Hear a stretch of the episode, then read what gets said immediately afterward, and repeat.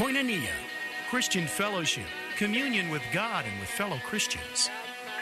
Koinonia, an association of people who share common beliefs and activities. This is Koinonia. This is community. And now, your host, Tom Brown. Greetings, everyone. Thank you for joining us. Uh, a new tradition that we're going to have here on Koinonia. We are going to have Center for Arizona Policy in on a monthly basis for the whole hour. And so today I have the absolute delight and pleasure to have Cathi Herrod with me. Cathi, this is fun, right? It is. Hi, Tom. So glad to be with you. Eh, eh, now, you is this even anywhere? Have you had a, a chance to just go in for a whole hour? And just talk about whatever? Not in a long time. And, Yeah. and you know I can talk, so Well, I, I was between the two of us. Right. An hour's not going to be a problem. That's right. It's really not. Uh, well, I've got a few housekeeping things here, real quickly. Uh, for those of you that haven't purchased your tickets for Lion the Witch and the Wardrobe, it's coming up at Highlands Church on October 17th. Now, this is David Payne Productions, all the way from the United Kingdom. David Payne is the guy that does the one man show of C.S. Lewis. And Doug Gresham, C.S. Lewis's stepson, said it's like having his dad on stage. That's the level of quality that you find from David Payne Productions. And uh, they've got like 12 cast members, uh, a two person puppet for Aslan. You can go up and get your picture taken with Aslan afterwards, and just going to be a fun time. And if you use the promo code BROWN, B R O W N, you will save 20% on your tickets at faithtalk1360.com. It is reserved seating, so you want to go on and get your tickets now. Don't wait till the last few days. faithtalk1360.com. Uh, High Point Ministries is our ministry of the month here at the radio station. Ron Zappia is uh, the teacher. You can hear him every morning at 5 and every afternoon at 4.30. And right now, we're giving a $100 gift card and a High Point Ministry prize pack if you'll just go uh, check it out. Go to faithtalk1360.com, click on the featured ministry area right in the middle of the web page. Cathi Herrod, we have been on the phone, we've been in the studio, we've been at prayer events. Um, how long have you been with Center for Arizona Policy? I've been with Center for Arizona Policy since, since January of 1997, and I am closing out on my 10th year as CAP president. Wow. That is, it can't be that long, right? I mean, you have that same feel. Hopefully, you have that same feeling. Well, and I'm I'm just grateful that God's enabled me to do this work. I started around '86, actually in Arizona, with Concerned Women for America. So it's a but you know after being a wife and mom, this is you know what God has called me to as far as my lifelong work. I remember uh, I came to Arizona in '87 and started at KRDS. You may remember KRDS. Yes, I do. And uh, I wanted to be more involved politically. I was just a young guy, and this guy Trent Franks Mm-hmm. uh, met him at a pro life event. And he says, "You have to do." He kind of gave me a, a game plan. He said, "You need to talk to this person. You need to go over here." And it was wonderful. And I am really feeling, even after, uh, well, it's, we're coming up on 30 years here, just in a few. I really believe that Arizona is a key place in America for uh, religious liberties and life issues. I couldn't agree more. And you look at um, what God has enabled in this state that, you know, as CAP celebrates our 20th anniversary this year, 136 CAP supported bills passing into law, um, the national headquarters of Alliance Defending Freedom being here, that we have a unique combination of the legal beagles, as I call them, the legal expertise, the policy expertise, and certainly prayer undergirding so much of what we're doing. And as uh, uh, Benta Clark pointed out uh, last Thursday, uh, the the cooperation between churches and faiths in this state is like nowhere else I've seen. And uh, we're going to have a great day today, the full hour for Center for Arizona Policy. We've got lots to talk about. In fact, I want to find out a little bit more about Cathi's uh, story and integration with uh, CAP. And you can join us now. We're on. What is the Twitter for AZ Policy? There's It, it's AZ policy. AZ Policy at AZ Policy for Twitter. So uh, it's being live tweeted, as I've been told. So whatever that is, no, I actually know, but you can follow along at AZ Policy.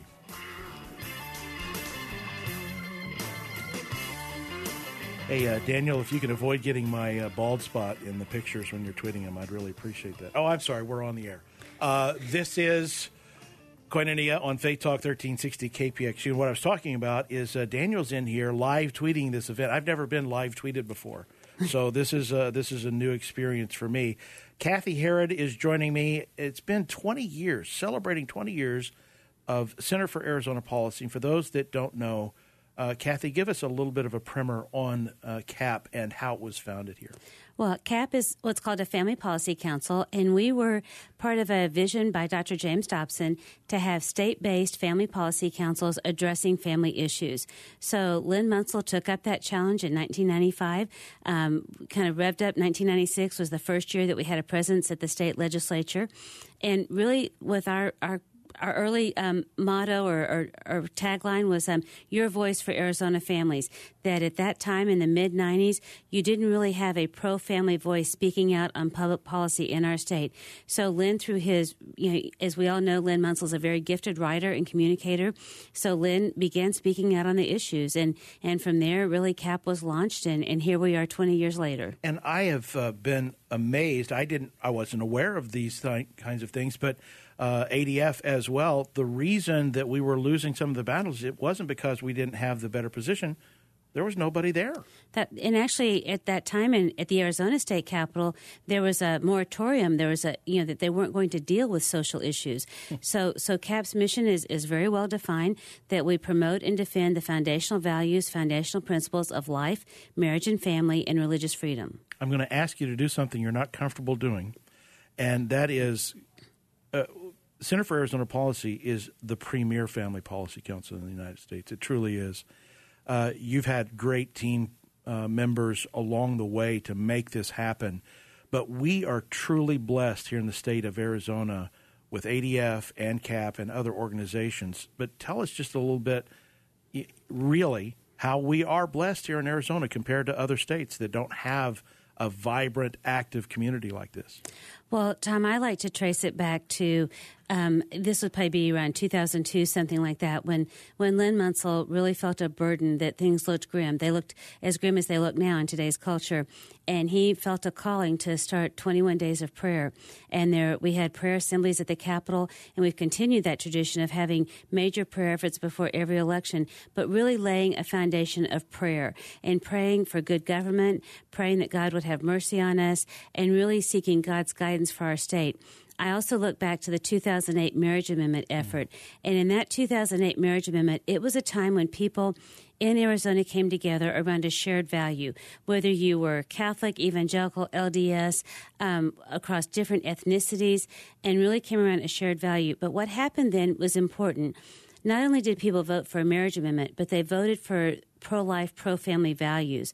And that's what's led to 66 different laws in the last um, six years, roughly, on life, marriage, and religious freedom, led to the abortion rate going down. And so, what we've seen is when you pray, when you register to vote, when you vote your values, then you can absolutely make a difference in public policy and in our culture and including saving the lives of babies and sparing their mothers the harms of abortion. The name of my show now is Koinonia, Passionate Communion. Communing one with another is, I believe, what we were created for. And I very distinctly remember in this studio, uh, the program was Your World with Tom Brown, but I had um, uh, Bruce from KFLR here. I had Hal and Cheryl Sachs from Bridge Builders and uh, a few others, and we were specifically praying – uh, and talking about the Ten Commandments that we're, we were going to be, um, and, and, that we needed to gird everything in prayer. And that was kind of led from uh, our time with Len saying, hey, you know, we need to be praying for our government officials. So I started a, a little bit of a prayer effort here that every day we would pray for a different legislator, whether you agree with them or not. That's not how prayer, you know, it's not just praying for things that um, you like, but praying for people we're called to pray for those in authority over us, not just for those that we agree with. Yeah. Amen. So, prayer, a strong foundation, and it's when I say uh, such a time and such a place as this here in Arizona, uh, we'll talk more details, but just as a general overview, what's the future like? Uh, future look like to you here? Well, I'm very concerned.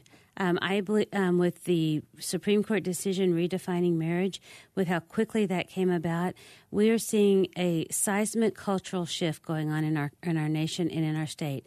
Um, the future of religious freedom is very much in jeopardy, and so it's really a time for the people of Arizona to not only pray but to once again really engage, to broaden our base, and to make our voices heard. Um, when we see in other states where a 70 year old grandmother who um, served the LGBT community for 10 years, did flowers for the um, same sex individual. When she simply declined to participate in an event, his wedding, she gets sued by the state of Washington and she is threatened with losing not just her business, but also her home and her livelihood. So, the question that we face as a nation and as a state are we going to respect the right of individuals to live and work according to their faith? And I believe that's the greatest challenge that we face in our state today. I have learned from you specifically that there is no such thing as an unimportant election. That's right. And yeah, people are going to get tired of us saying this because, oh, this is the most important election of, of my lifetime. Well, it's hard to imagine a more important election than the 2016 presidential election. And we've said this, yes, for several cycles, but the future of the United States Supreme Court is at stake, um, where our country goes as a nation. Um, it is not a time, uh, well, my, my favorite scripture verse is I would have despaired unless I would have known. I would have seen the goodness of the Lord in the land of the living. One of my favorite verses. It's not a time for despair. It's not a time for growing weary. No, it's a time to keep our eyes on the Lord and keep marching forward to stand up for what we believe in. And are we able to make a benchmark? Are we able to make a difference here in Arizona as it uh, goes out across the country?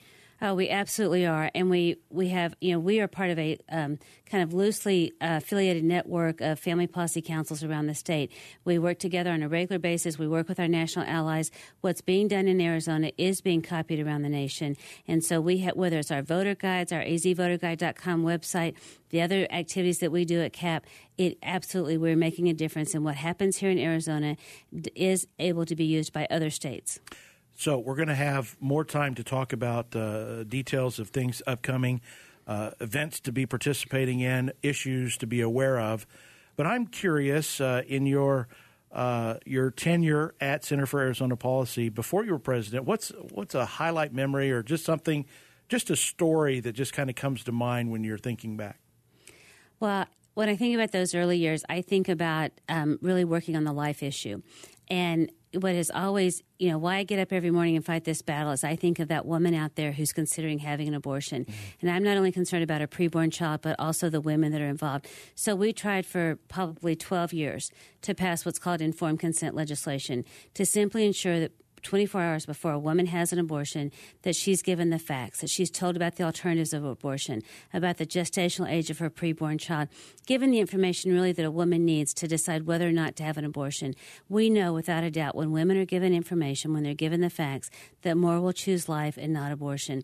And so I can picture being at the Capitol, you know, on a bench outside the Capitol after we just lost the bill by one vote in the House, or then the next year we lost it by one vote in the Senate, and just kind of in like, I, I've said, so I, for about 24 hours, I had my pity party. Mm-hmm. Oh, woe is me. How could yeah. this have happened? And then after that 24 hours, okay, women are still hurting out there. It's real life, real world. We got to keep going. And finally, we saw, we've seen now for the last, what, five years in this state, we've had informed consent laws enforced in this country, in this state, making a difference. And it is incredible to me and other observers the amount of, uh, uh, of hate and criticism that came your way – over just advocating basic information for women like that? Well, and that's because people don't know the facts. Uh, I would say, if you were to ask me, my greatest frustration, it's that those people who want to criticize what we do, they don't really ever take time to seek the facts or to sit down and talk about what's going on. You know, what's more tragic than a woman who has an abortion and after the abortion finds out mm. the facts of fetal development, finds out what her options are, or worse, ends up with a serious complication which happens, or maybe she's not able to have children again because of how that abortionist did not handle her properly. I mean, what's more tragic than that? We need to give women the facts. And, and there's a lot, there's still much work to be done, but at least we've made tremendous progress. And we have to do it from a position of love. We, you, you just have to. And I've seen nothing but that from you and others at CAP. So I don't always believe everything that I read in the press. Thank you. or see on TV, or even hear on the radio sometimes. Uh, as since you've been president, what's a, a highlight memory or something fun? Oh gosh, I guess um, this isn't policy driven as much as it. I would say the young people, the millennials, um, the people coming through our office to join our staff. I think about one individual who spent a couple years with us, then went to Harvard Law School. I think about our recent communications director going to work for the Attorney General's office. Our general counsel, vice president of policy, who graduated from ASU Law School, has been with us for four years. You know, others who have passed through our doors, who went to Columbia Law School, went to University of Virginia Law School. Um, just, just the quality of the young people. Um, our new communications director who's tweet, mm-hmm. live tweeting today, Daniel, the the um, the commitment um, not only to the Lord but also to this cause, to this movement, um, to standing for life, marriage, and religious freedom. That for those of us who've been around for a while, to see the energy, the passion, the enthusiasm of the next generation coming up, being willing to be trained as leaders and make a difference. You know, that's one of the things that has been the most fun for me, and th- I hope you know keeps me on my toes and keeps me sharp on how CAP communicates, how we present ourselves. Yeah, and I just seeing your interns over the last four or 5 mm-hmm. years has been exciting and encouraging to me because I do believe in our next generation. I do believe when uh, somebody like uh, you know Voices for the Voiceless says you know we will see an end in abortion in our lifetime. I, I, I believe it, and you know there is an opportunity. We were actually together uh, for a prayer event when the news came down from the Supreme Court this year, and there's that moment, but we don't have to despair. Uh, we don't.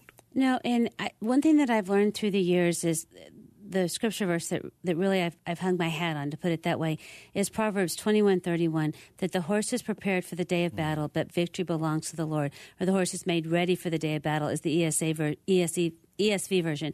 So we're to be prepared. I believe we each have a calling. We're to do something to stand for righteousness in our land, but the results are totally in God's hands. I know you feel this way. I feel this way about my simple role here in front of a microphone that uh, I'm doing what I was called to do. The results are the Lord's. And there's great joy in knowing that, regardless of their wins or losses, it's about obedience to a holy God. Amen. Very well said. Cathi Herrod, President, Center for Arizona Policy. We're going to continue this conversation. There's some really, really neat events coming up we want to talk about and have you show up at. So stay tuned. In fact, why don't you tweet one of your friends to tune in and listen with us. It's uh, at AZ Policy, at Tom Brown AZ, at Faith Talk 1360. Any one of those three, and you'll catch what's going on as we live tweet on Koinonia today on Faith Talk 1360 KPXQ.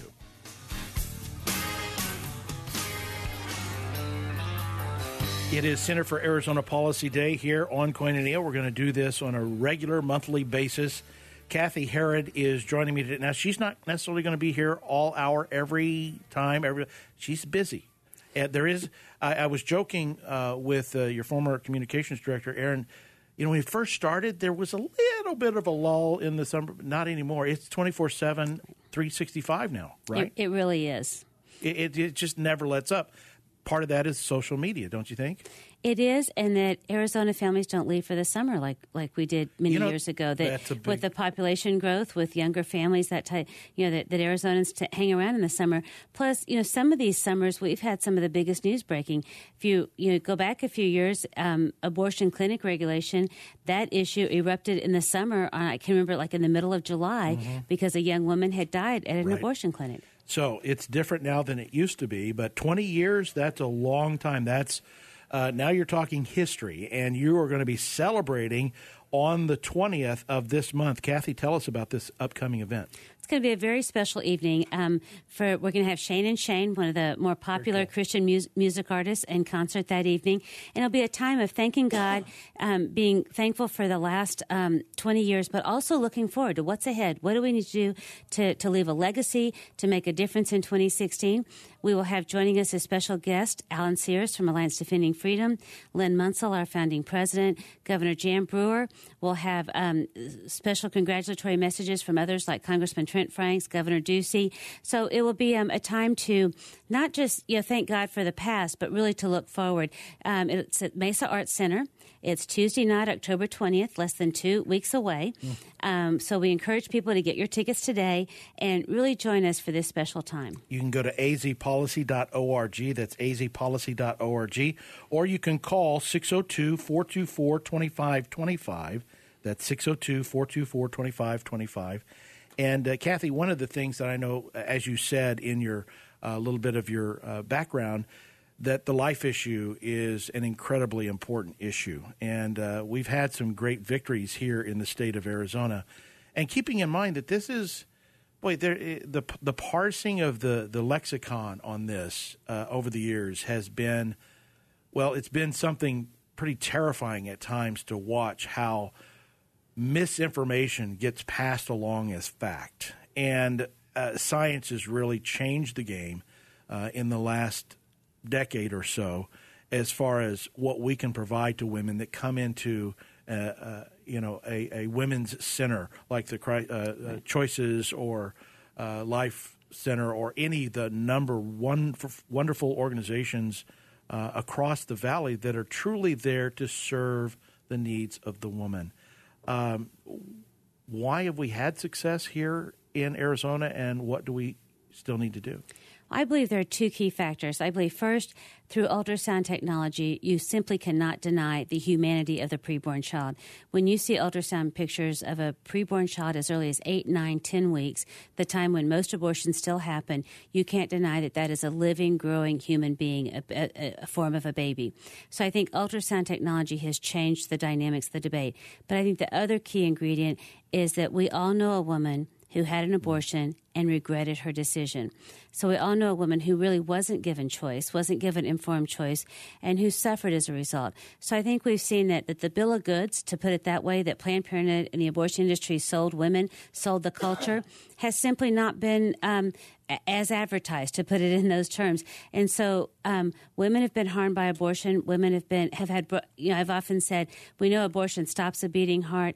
Abortion breaks a woman's heart. Yeah. And so, I think that those and men too, and men as well. And we've seen increasingly men coming out um, and, and, you know saying that yes, they paid for it, they coerced the woman, whatever, and how or or they had a woman make the decision and the male had no choice in it. Yeah, that was my situation. Got a phone call the last time that I spoke with her, and uh, through other circumstances, now going to be celebrating 27 years of marriage this November.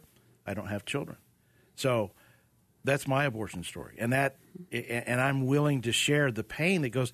Don't tell me, guys, that this isn't important or is it impactful to you because it is. Yeah. So I think that I think also um, you look at the Planned Parenthood videos and what's happened with the uncovering of that when we talk about the deadly and dangerous practices of the abortion industry. Well, the Center for Medical Progress videos has proven that fact that we know that, that body parts are being traded, they are being sold.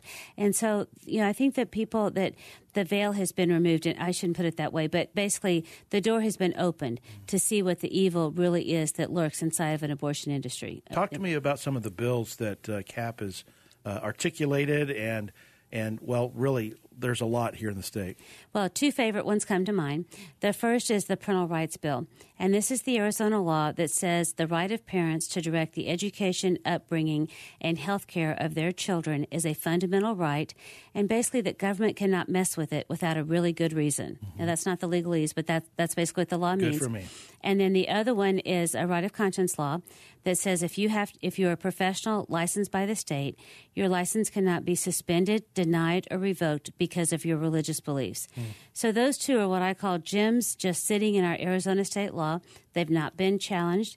Um, they, they're just waiting there, ready to protect the rights of parents and how they raise their children, and to protect the rights of licensed professionals to follow their beliefs and to be able to live and work according to their faith. But Cathi, have abortions actually decreased in Arizona? They have decreased in, in Arizona, and we are waiting for the latest numbers from the Arizona Department of Health Services. But the preliminary numbers show that since 2011, that we've had a decrease of about 1,500, 1,500 mm. fewer abortions a year In 2011, there were 14,400 abortions in the state of Arizona. And the preliminary numbers, they're not final, they're not published yet, but the preliminary numbers for 2014 will show less than 13,000 abortions. Mm. So roughly about a 1,500 drop. So a 10% drop. We've also seen fewer abortion clinics. So, you know, these laws do matter. Mm-hmm. Um, and that's why, of course, you mentioned it earlier, the work of our pregnancy resource centers is so critical that we provide women with, when they choose not to have an abortion, they choose life, that we're there to help them, to embrace them within our church communities as well as with, within the culture. I like to talk about the fact that the battle is multifaceted and uh, it, it, it, ranges fully, and you you can find a place to plug in if uh, ag- advocacy and prayer, whatever your specific calling is, get plugged in. And you can start azpolicy.org. There's a ton of resources there. Uh, as we move forward, I'm very excited about the uh, the next few months. Actually, here in our state. I remember uh, marching from Encanto Park, you know, with uh, thousands of other uh, life Me too. Individuals, uh-huh. and I want to return to that I, because we need to show up uh, as identifiable headcount. Uh, I know that seems to take it, make it very uh, sterile, but it's it's true. Well, it's it's and it's much more than showing up once a year for a rally. That's really it's, it's each one being prepared in season and out of season to put it in those terms to share with anyone they encounter in their path. Well, have you thought about this? Have you thought about by the time a woman knows she's pregnant, that baby has a beating heart? That that baby is formed and developing within her. You know that do we? You know, have you thought about? Here's how abortion hurts women. We've got to be prepared to really present to anyone who crosses our path the truth about abortion.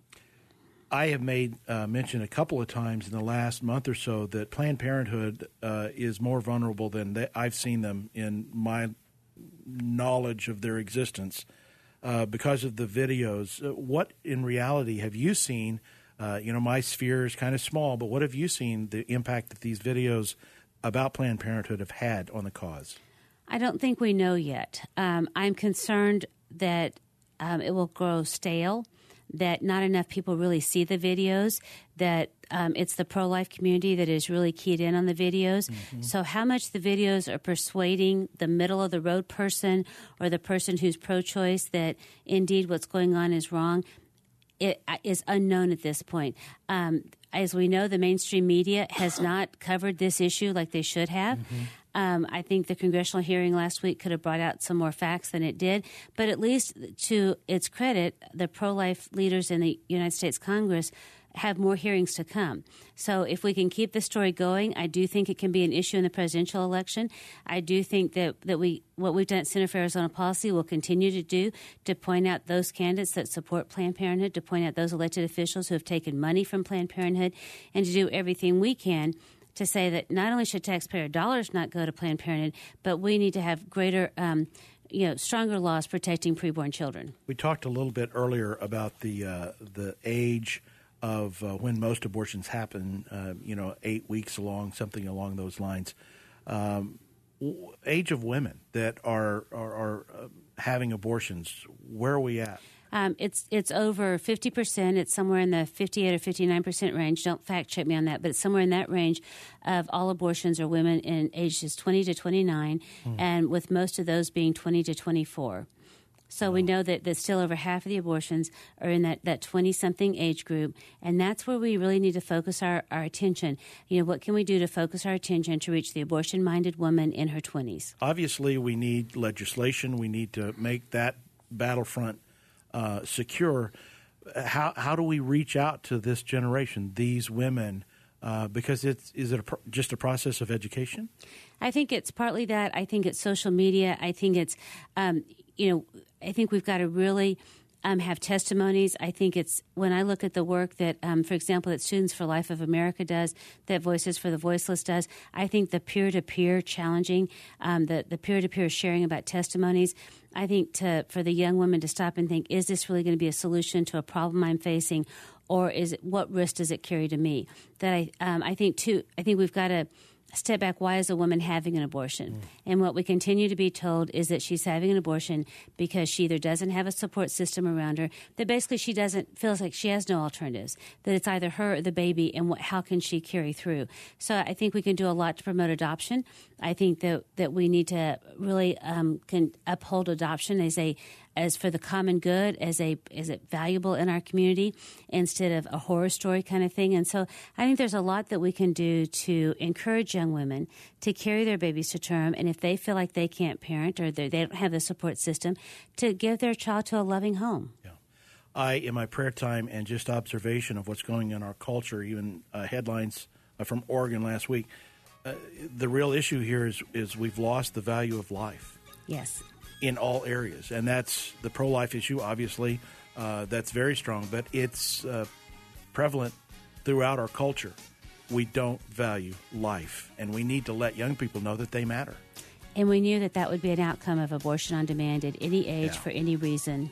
Yeah, absolutely. Cathi Herrod, Center for Arizona Policy. It's our hour. Uh, we need to, uh, Daniel, let's get to work. We need a, a, a pithy, awesome name for this hour. So something really snazzy that we can use and promote. Uh, we're going to continue the conversation. This is Koinonia on Faith Talk 1360 KPXQ. Continuing the conversation. This is fun. It I is like fun. this. I agree. I like this a lot. Uh, we're going to do this. Daniel's going to come up with a, a, great name for the hour. But Center for Arizona Policy going to be in uh, on a regular basis here. We've done segments in the past.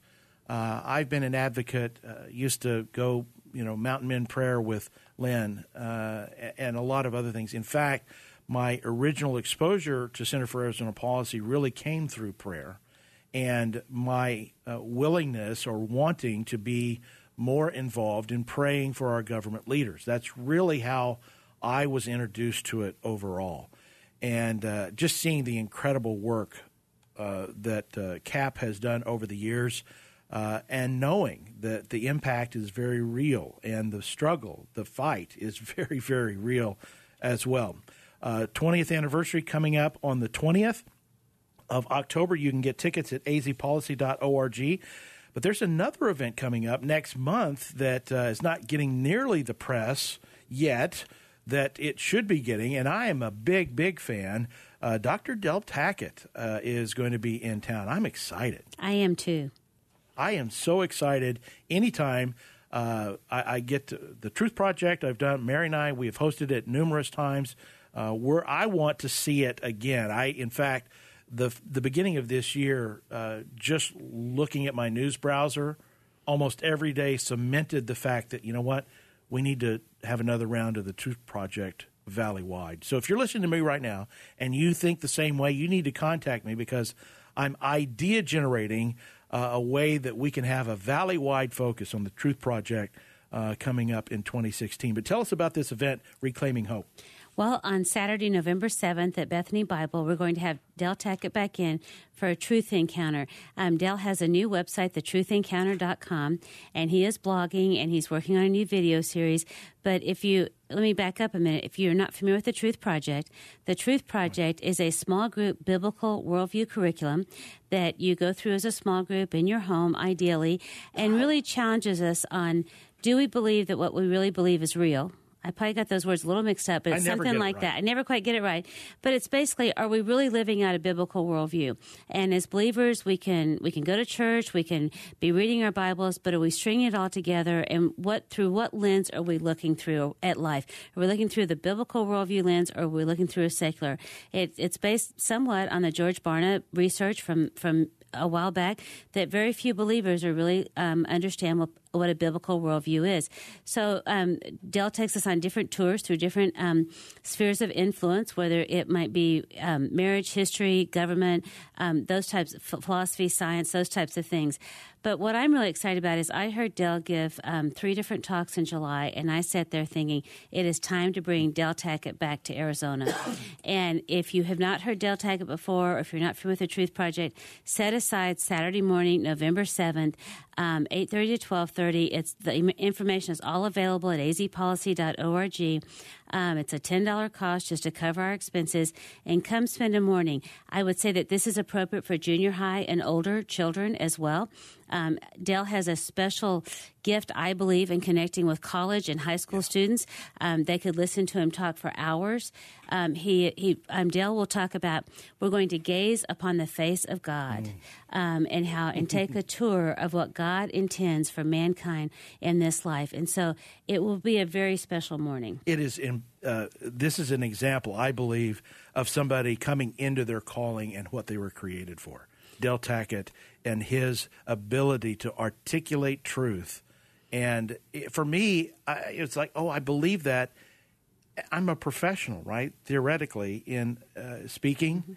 he helped me articulate my own beliefs in a way that I'd never experienced before. Yeah, especially if you're concerned about the culture or you're even somewhat frustrated or you're thinking, okay, what good is it going to do anymore? Or we've lost we've lost the battle. Or you know, if you're if you're down about what's going on in our culture and you it's really even more reason to come. And because it's it will be it will motivate you, it will inspire you and it will challenge you. Um, what steps do we need to take to make a difference in this world? And and Del is, you know, I heard him talk about that in July, and I think he'll be sharing some of the same things. If you have friends in Tucson on Friday, November mm-hmm. sixth, we're doing a luncheon in Tucson. Um, it'll be a shortened version of what he's doing on Saturday, but um, spread the word. And you can go to azpolicy.org to get more information on that and the 20th anniversary as well. And, you know, sign up for their newsletter. You can get the uh, Five Minutes for Families on, the, on Friday. Uh, there's all kinds of bill tracking if you want to know how your uh, representative has voted in the past on issues that are important to you. You can find it, azpolicy.org. And uh, we've talked about the life issue, we've talked about CAP in general uh, religious freedoms. I mean, there's, I, I, remember, I don't know, has it been three years ago now, the bathroom bill? You know, some of the stuff, some of it, what I think is basic common sense. How can, how, why can't we get along? We can't come to an agreement on what you would think would just be a simple, this just makes sense for good society. Well, and it's important to first look at what the First Amendment to our United States Constitution means that it gives us the right to freely exercise our religious beliefs. And when you hear someone say, oh, it's about institutions being protected, no, it's the individual right to live and work according to your faith. When you hear someone say, oh, it's the freedom to worship, no, it's not the freedom to worship. Freedom to worship is merely to observe your religion by within the four walls of your church. No, the First Amendment is to practice our religion, to live it out in our daily lives. So we have to make sure we're grounded in understanding what religious freedom means. And what we see going on in this country is an effort to add um, to what's called protected classes, um, sexual orientation, and gender identity, and to say statewide in Arizona, cities, Glendale's um, going to be considering an ordinance, Scottsdale Mesa, that says you cannot discriminate on the basis of sexual orientation or gender identity. Well, when government moves in that direction, then they're equating sexual orientation with discrimination based on race or gender. Mm-hmm. So stop and think about what that means. It means that if you're a, a Christ follower who believes that God designed marriage to be one man and one woman, who believes that the biblical ethic on sexuality is God's law and God's design, and we're to follow that, well, our government would now be saying that you are as bigoted on issues of sexual orientation as you are, as we would say about someone who is a racial um, bigot or who is a racist. Mm-hmm. And so the threat that we face on that level from these new laws and new proposals cannot be um, underestimated.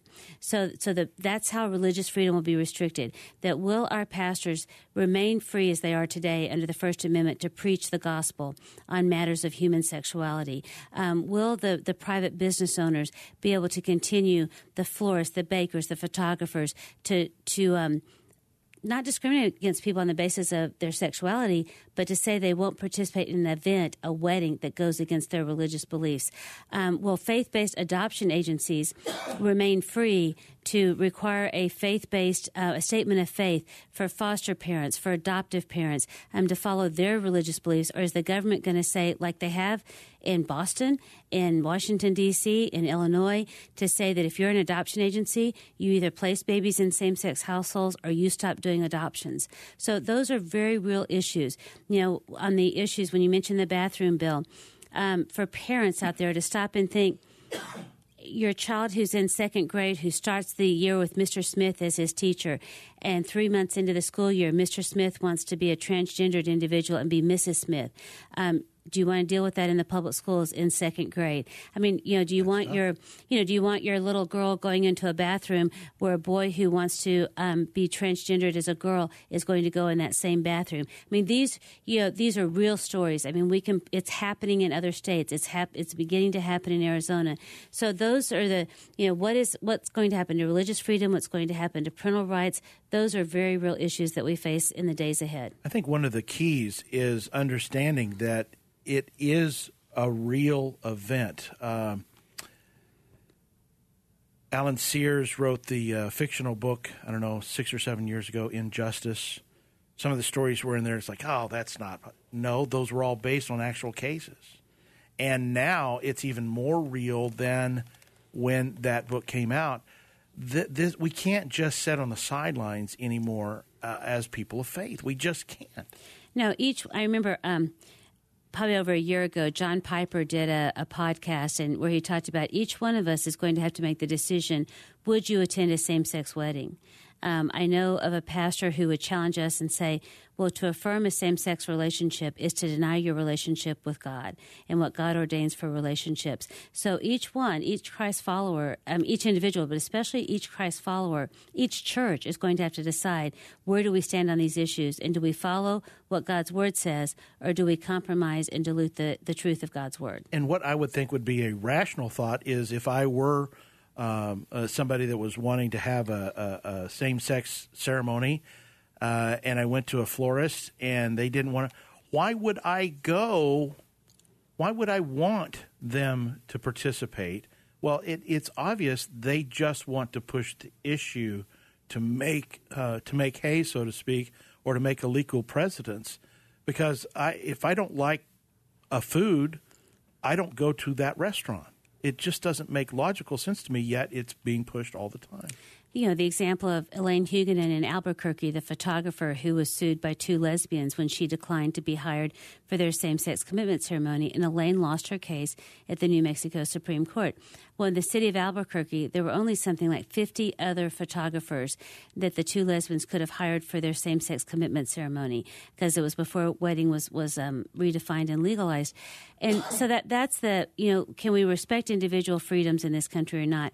And if anyone's listening and they're, they're thinking, well, I'm not religious or I don't I don't really care about the statement of faith or you know where people are at on the First Amendment. Well, stop and think. It's also the right to believe. It's not simply the right to have your religious beliefs, but it's the very right to believe. It's the very freedom that if religious freedom goes to, becomes a thing of the past in this country, what will freedom mean? Right. If we can't defend religious freedom in this country, then freedom will become meaningless in this country. And you can we, we've seen it in other countries. It's going to happen. I'm really certain that many that are fighting this battle on that side uh, are going to realize that uh, they didn't think it through. Uh, I, I, believe that's uh, going to be part of the case. Uh, religious freedom issues here in our state, across the country. I'm going to I'm going to say something that I say to my audience all the time, Cathi, and I want your input or comment on it. I say that as people of faith, that we must be registered to vote. We must uh, be informed as a voter, and we must vote. That I, I, it's w- without equivocation. We need to be really aware that we will stand before a holy God someday and be accountable for what we did in this life, including did we register to vote and did we vote our values? That voting is another way that we honor that God placed us in the country, this country where freedom still means something, mm-hmm. where we're still free to elect our leaders and we're accountable for those decisions, just like so much else of what we do in this life. We're going to come back, close out. We have prayer. Uh, I can't believe the hour's almost over. This is Koinonia. You're listening to Faith Talk 1360, KPXQ. The hour has gone by so very quick. Uh, I like to close with prayers. Center for Arizona Policy President Cathi Herrod in studio, and uh, well, let's just pray for a moment. Lord, we just thank you for giving us an opportunity to know you. We know that you are sovereign, that you are Lord. And Lord, you've called us, each and every one, with a plan and a purpose. And Lord, I pray that we'll step out in boldness and I want to lift up Cathi and her team as they have been on the front lines and continue to be. Lord, fighting for uh, the things that you put before us, that we want to fight for life because we know that life, all life, is precious. And Lord, that you have tasked us with getting in the battle that you've called us to and equipped us for. Lord, I lift up our leaders that uh, they will seek out godly wisdom uh, and that you'll put in their path people of faith that can point them to you. Lord, thank you for my wife, Mary. Bless her. Give her an awesome day. In thy heavenly name I pray, Jesus Christ. Amen. Amen. All right, two big things coming up. Uh, October 20th, the 20th anniversary 20th anniversary celebration, Shane wow. and Shane in concert, Len Munsil, Governor Jan Brewer, Alan Sears, myself. It'll be a sweet night. Join us, Mesa Arts Center. Go to azpolicy.org to get your tickets today. Also, go for Reclaiming Hope, the Truth Encounter with Dr. Del Tackett that's coming up November 7th uh, at Bethany Bible Church. I love Dr. Tackett. If you've not heard, I need to get him on the phone to, you know, just talk a few things here in the next month so if you're not familiar with the Truth Project, you can uh, you can know what a great, great articulate speaker and teacher Dr. Del Tackett is. Cathi, I'm looking. I'm already. Uh, I'm already in for next month. Great. Me too. All right. Thank you.